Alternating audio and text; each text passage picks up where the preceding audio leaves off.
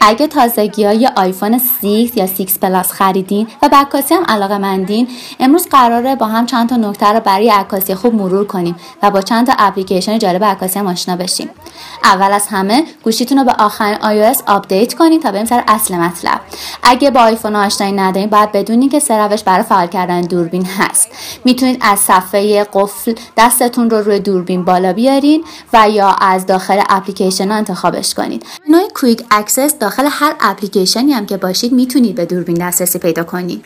برای گرفتن عکسای پشت سر هم باید دستتون روی شاتر نگه دارید. دکمه های ولوم هم همین کار رو انجام میدن. این کار باعث میشه دستتون موقع عکاسی نلرزه. موقع عکاسی پانوراما می‌تونید جهت گرفتن عکس رو با کلیک روی فلش تغییر بدین. عکس رو می‌تونید از چپ به راست یا بالا به پایین بگیرید. توی آفتاب زیاد عکاسی می‌کنین؟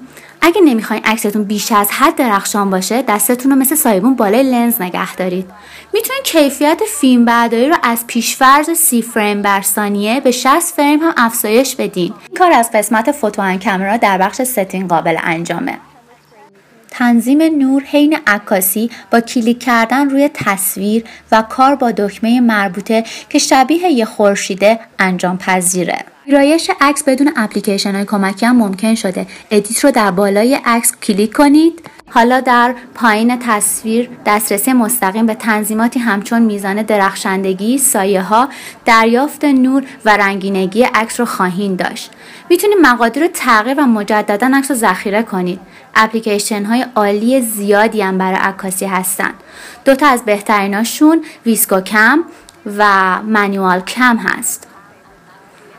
باهاشون می‌تونید عکسای دقیقتر و با کیفیت تری بندازین. خب یه ابزار خوب عکاسی مونوپاده. اگه برای عکاسی ازش استفاده نمی کنین می‌تونین بجاش از یه گوشی دیگه برای فعال کردن شاتر دیگری بهره ببرید اپلیکیشن Camera Plus رو نصب کنید تا بتونید دوتا گوشی رو به همدیگه وصل کنید. وای فای و بلوتوث رو روی هر دو گوشی فعال کنید و بعد با ویژگی AirSnap می‌تونید محیطی که گوشی دیگری می‌بینه رو زنده ببینید و کنترل شاتر رو برای عکاسی به دست داشته باشید